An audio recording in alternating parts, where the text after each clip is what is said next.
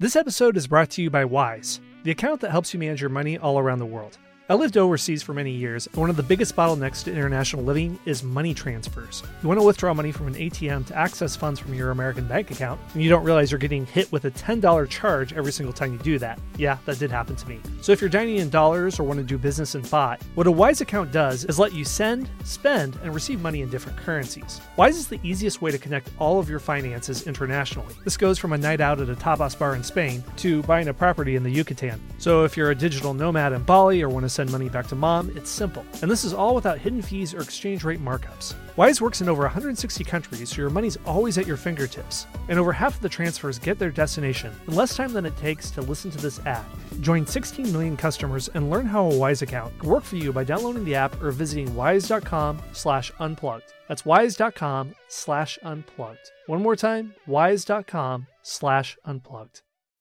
As humans, we're naturally driven by the search for better. But when it comes to hiring, the best way to search for a candidate isn't to search at all. Don't search, match with Indeed. When I was looking to hire someone, it was so slow and overwhelming.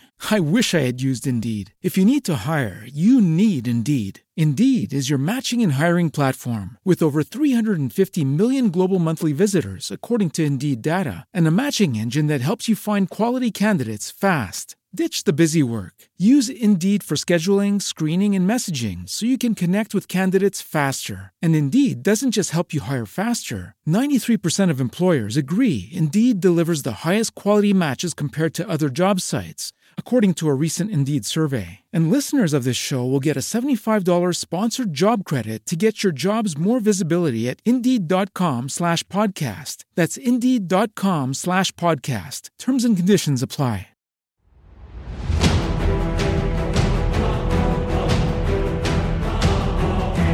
History isn't just a bunch of names and dates and facts. It's the collection of all the stories throughout human history that explain how and why we got here. Welcome to the History Unplugged podcast, where we look at the forgotten, neglected, strange, and even counterfactual stories that made our world what it is. I'm your host, Scott Rank.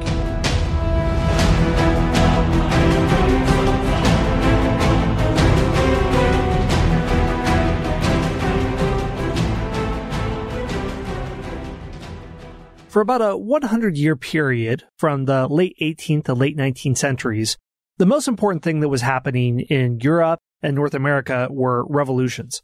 This period was called the Age of Revolution. It's noted for a number of states changing from absolutist monarchies to representative governments. Some had written constitutions and they identified themselves not as under the protection of a king or a dynasty, but as a nation state.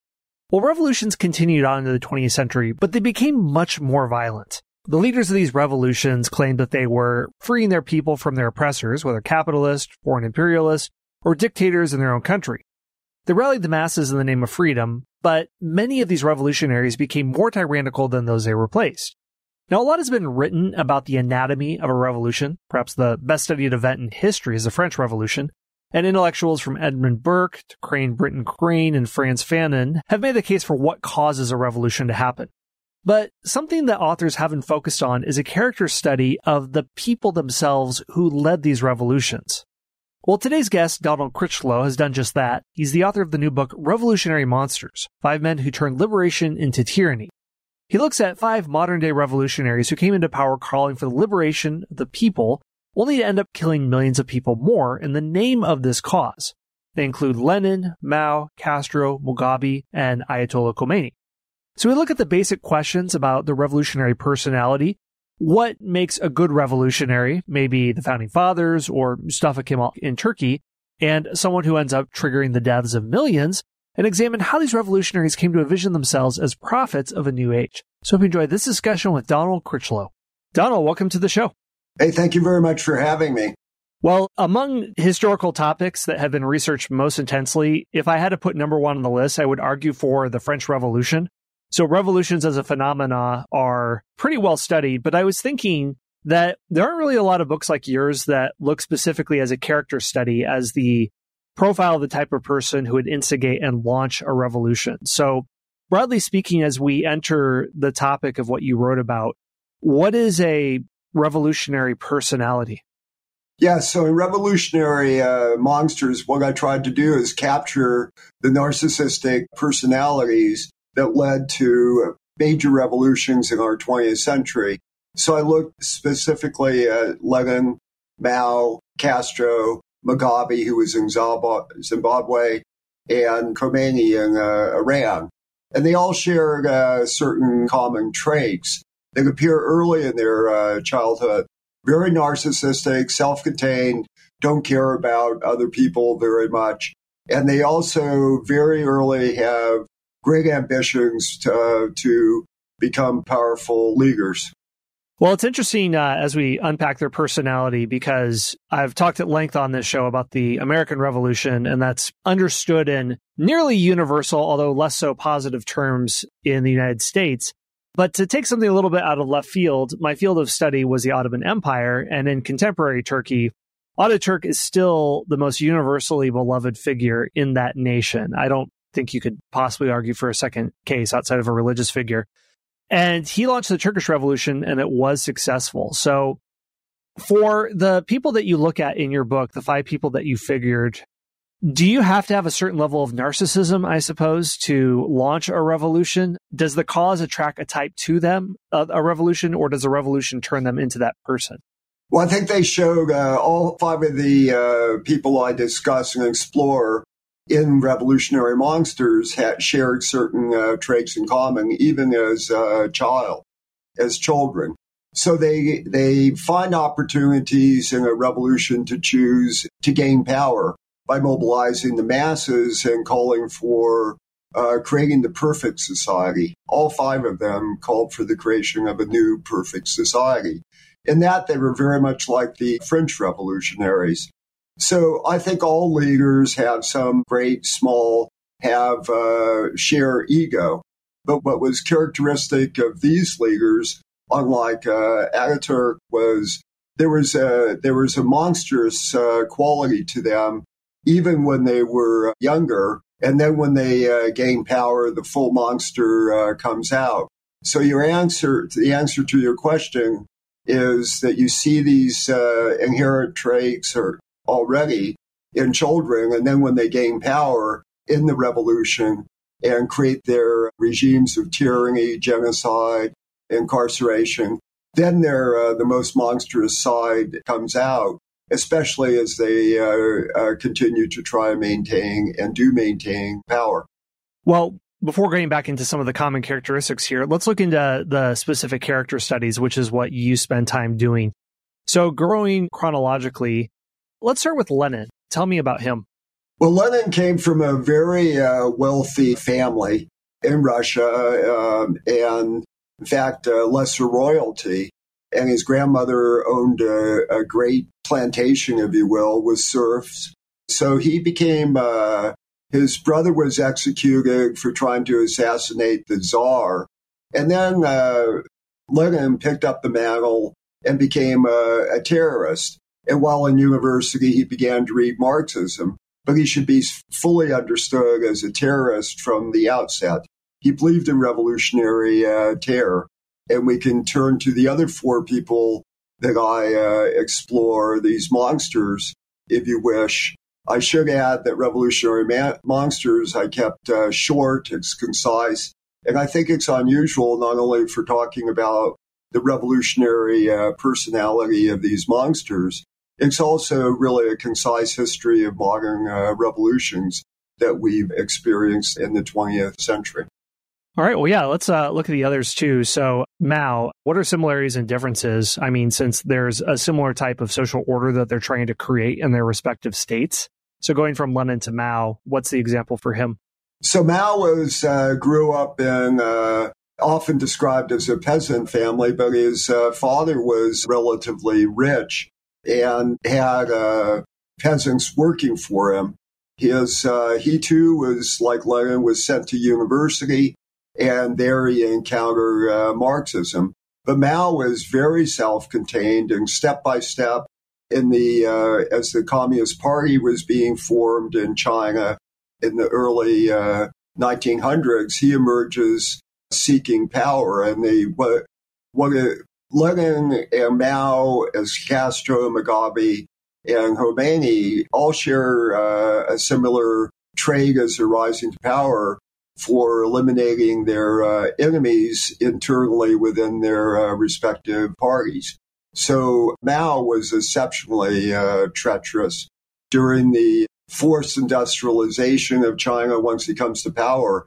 He actually sets quotas on local party people on how many people should die and how many people should be executed. He's a he is a monster uh, par excellence.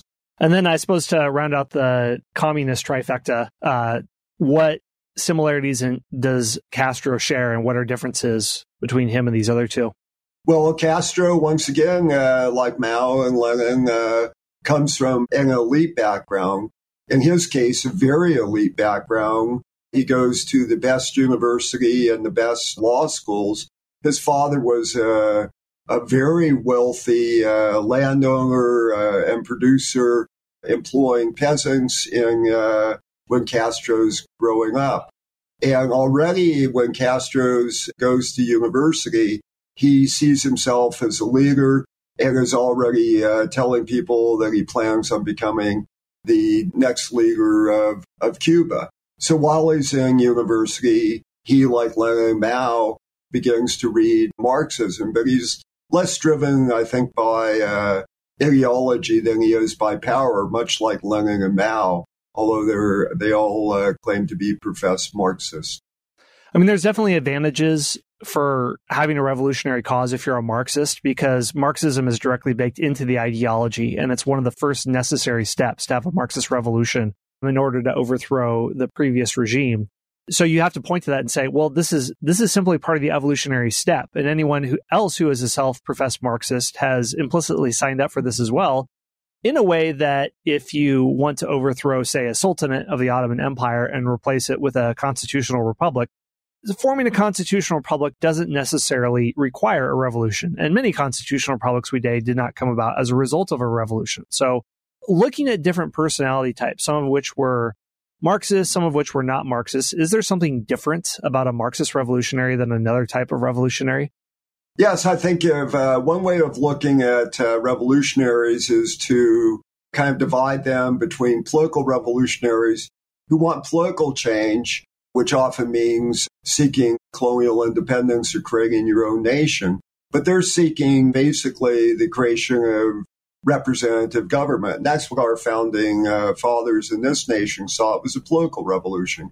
The other category of revolution in which my five monsters fall in, in revolutionary monsters, seek social revolution. They seek complete social equality, just not a change in the political system, but a change in the uh, social system, which means eliminating the what they see as the class enemies. It begins with the rich, but very uh, quickly turns into their enemies, class enemies within their own parties. So there's a far, there's a big difference between political revolutions and social revolutions. And it's those who call for complete equality in these revolutions that leads to great human uh, travesties and tragedy. It's abhorrent that what we've seen in China was 70 million, at least 70 million uh, people dying under the uh, Maoist uh, regime. We were going to turn to Mugabe in Africa. He too sees himself as a Marxist. But when he comes to power, he uses North Korean uh, trained troops to attack his rival tribe, and they complete genocide they starve the uh, people. They send troops in to uh, that have been North Korean trained to burn villages and rape women. So similar trait. Now Khomeini is kind of a different personality, but he too is, comes from a wealthy family, educated. He doesn't reveal at first as he's a Muslim cleric his uh, seeking power. But once the uh, opposition begins to emerge, he very carefully uh, consolidates opposition to the Shah, both Islamic Marxist and fundamentalist, and is able to uh, seize power. But there should be no doubt that he's a monster. The last month before his death, as I described, he issued an order that all political prisoners should be killed. So 30, at least 30,000 Iranian political prisoners were executed, often slowly hung for hours. Khomeini had no problem with this. He gave the order. Hey everyone, Scott here. We're going to take a very short break for a word from our sponsors.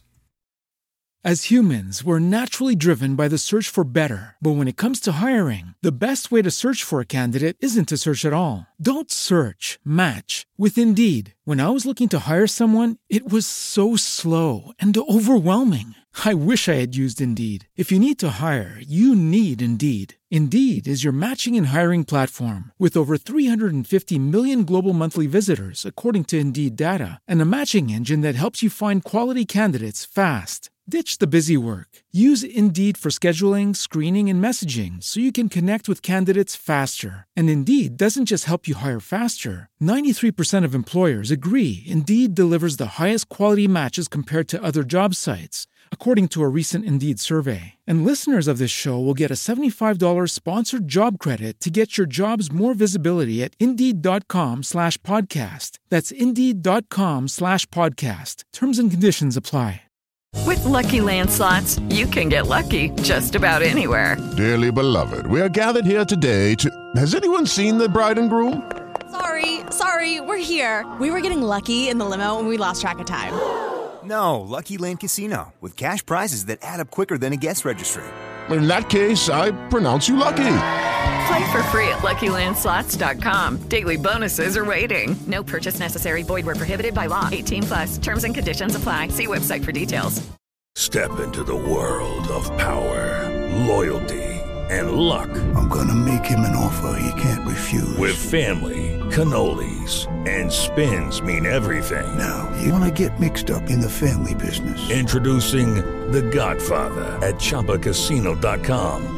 Test your luck in the shadowy world of the Godfather slot. Someday, I will call upon you to do a service for me. Play the Godfather, now at ChumbaCasino.com. Welcome to the family. VGW Group, no purchase necessary. Void where prohibited by law. See terms and conditions 18 plus. Is there something in common that you see with them of what makes them monstrous or however you care to describe them? Is it that they're all have narcissistic personality disorder or sociopathy that makes them indifferent to the suffering of others? Is it because of the nature of their utopian cause that they're have a consequentialist framework and the ends justify the means? So this is acceptable for the purpose of what it is I'm trying to do. So were there any common factors that you thought made them more brutal than other revolutionaries? Very good question. Uh, and I found in uh, each of these uh, monsters that there was a, a complete disregard for uh, human life. It was all for the uh, creation of a utopia, there's no doubt. But ultimately, it comes about uh, maintaining their own power as they see for achieving this utopia. It should be noted that Mao actually uh, urged a nuclear war. He said it would cost millions of Chinese lives. They would uh, emerge as a dominant uh, force. Uh, similarly, Castro, as I described in Revolutionary Monsters, actually urged the Soviet Union to get involved during this Cuban Missile Crisis in a nuclear war with the United States. I mean, when you're when you're talking and urging millions and millions of human deaths, it shows more than a narcissistic personality. It shows, uh, or just utopian dreams. It shows uh, kind of the monster that is found within these within these men. It should be pointed out, as I discussed with Che Guevara, and there were re- many reports and memoirs that Che Guevara actually enjoyed killing. I think he should be considered uh, a sociopath, and we should. Uh, all those uh, young folks who are walking around with Che Guevara T-shirts and sweatshirts and badges might as well be wearing uh, Ted Bundy uh, T-shirts. I think uh, looking at people like this, it always begs the question of how are they so successful at what they did? Because launching and leading a revolution and harnessing energies of people who are often very radical and hard to lead takes a lot of persuasion, leadership, charisma. And in the past, I looked at insane rulers, and I'm not using that word glibly, talking about people with mental illness. I mean the legal definition of the word insane that cannot distinguish fact from reality. Yet they were able to rule an empire or a nation state for sometimes a considerable length of time, even when they didn't have their full mental faculties at their disposal. And you wonder, how did they do this? So I suppose what's the positive take of these different figures that they had to have some sort of reservoir of talent to do what they did to get as far as they did get. So how did they do it?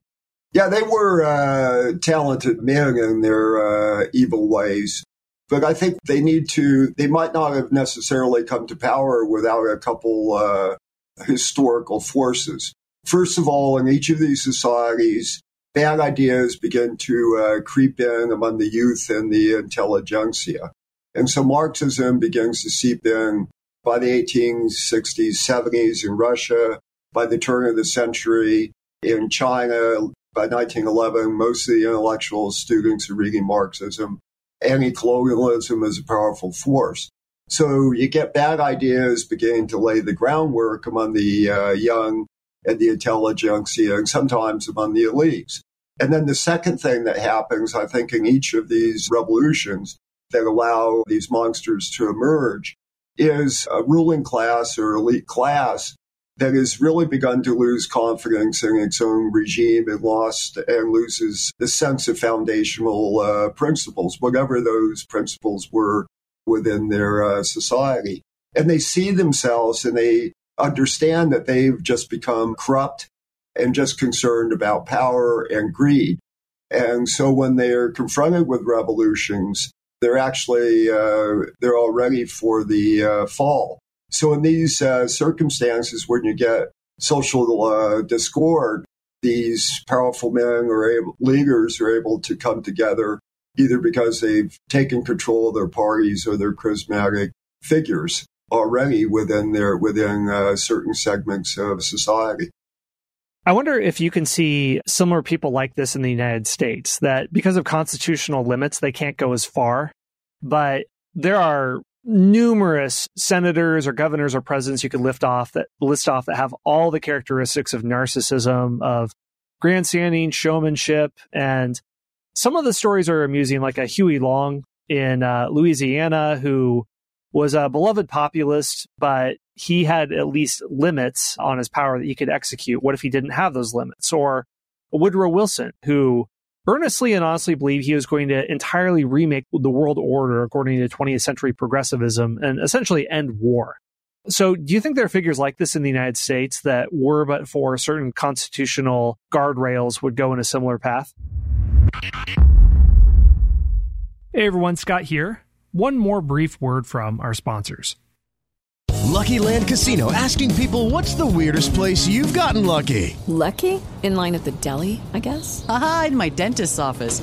More than once, actually. Do I have to say? Yes, you do. In the car before my kids' PTA meeting. Really? Yes. Excuse me, what's the weirdest place you've gotten lucky? I never win and tell. Well, there you have it. You can get lucky anywhere playing at LuckyLandSlots.com. Play for free right now. Are you feeling lucky? No purchase necessary. Void where prohibited by law. 18 plus. Terms and conditions apply. See website for details. Hello, it is Ryan, and I was on a flight the other day playing one of my favorite social spin slot games on ChumbaCasino.com. I looked over the person sitting next to me, and you know what they were doing?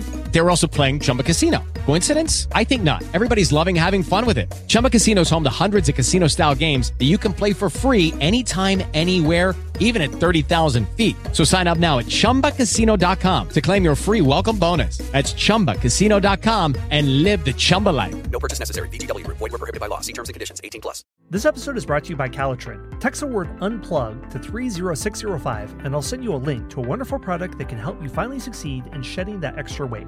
I took Calitrin for several weeks last year and I felt great in several ways. I felt stronger, my workouts felt easier, I slept better, I was noticeably trimmer, there was no downside. Text the word unplug to 30605 right now to see this week's special offer on Calitrin. Calitrin contains collagen, the most abundant protein naturally occurring in the human body, which decreases as we age. Taking Calitrin promotes better sleep, more energy, less joint pain, and best of all, weight loss. Calitrin has an 86% success rate with their 90 day supply, and this week, take advantage of my special offer. Buy the 90 day supply and get an extra month free plus free shipping. Ordering is easy. Just text the word unplugged to 30605 and I'll send you a link to the special offer. Again, text unplugged to 30605.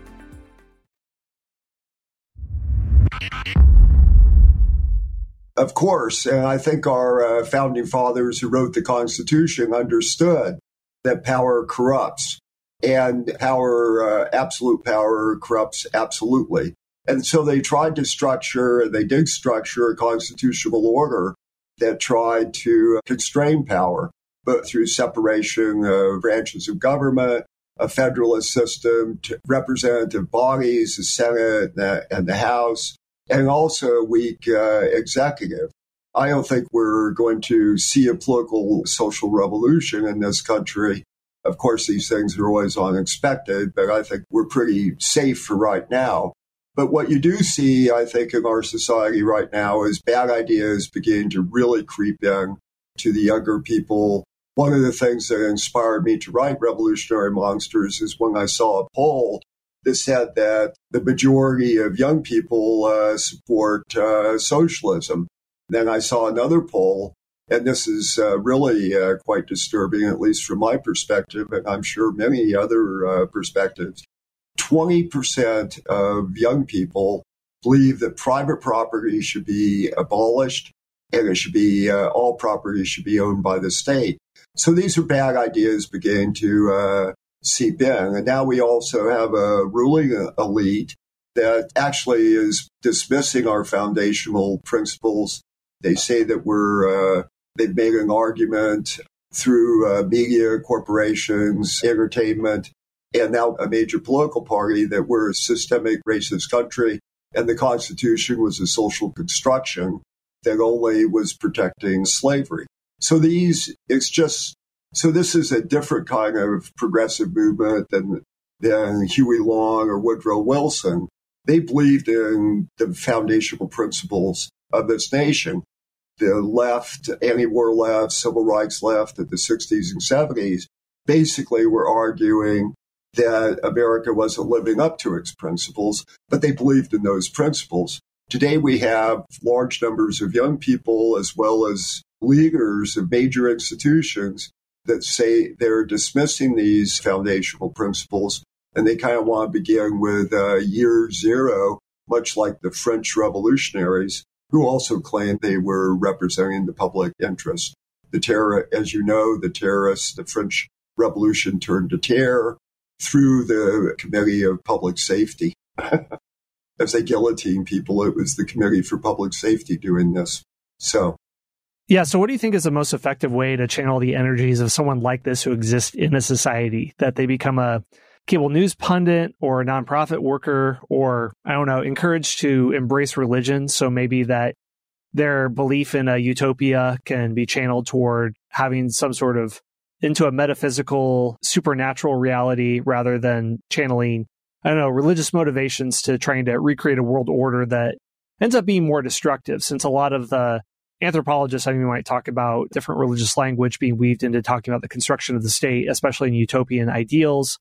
So, what do you think are the best ways to channel energies like this of somebody like this in society? Well, I think we have, uh, I'm not worried about, look, there's always going to be uh, monsters in our societies. The best, but we have a fight going on and a battle of ideas. And we see basically uh, higher education becoming more and more propagandistic and let me just say that your shows are important because you, you allow a discussion of history, the gray areas and the nuances of history. History tends not to be all black or white. But the other day in uh, class, we were having a discussion of the difference between political and social uh, revolutions. And one of the students, uh, in fact, a history major, third year, had never heard uh, that Poland had been a communist country. He had never heard of the fall of the Berlin Wall. So it wasn't that he wasn't being taught history. He was being taught a history that's rather myopic, narrow. It's just identity theory, uh, which is a focus on identity, often with recrimination, uh, as it's taught, with a political agenda and they're not learning about the fall of the Berlin uh, Wall. I mean, so we have, and so he's a product of kind of the K uh, through 12 education that gets reinforced in uh, in history humanities and social science courses in the university. So we should be less concerned about kind of individual monsters, but more concerned about the environment that allows these monsters to become uh, manifest with great human tragedy and consequences. All right. Well, understanding these trends, looking at particular case studies and then also personality profiles and seeing how it's fleshed out, I think is a great way to delve into this type of story. So for listeners who want to check out more, the name of the book is Revolutionary Monsters, Five Men Who Turned Liberation into Tyranny. Donald, thank you for joining us. Hey, thank you very much for, uh, and keep up your good work. It's important. You should never forget that. Oh, thank you. All right. That is it for today. If you would like to see show notes for this episode, along with all my others, go to parthenonpodcast.com. That's the name of the podcast network that I'm a part of, along with James Early's Key Battles of American History, Steve Guerra's Beyond the Big Screen and History of the Papacy, and other great history shows as well. If you'd like to support History Unplugged, the two easiest ways to do so are to subscribe to the show on the podcast player of your choice and leave a review. The second way is to join our membership program. And if you do so, you'll get completely ad free episodes of the entire back catalog, which is 600 episodes and growing. Just go to patreon.com slash unplugged. Thanks for listening and see you next time.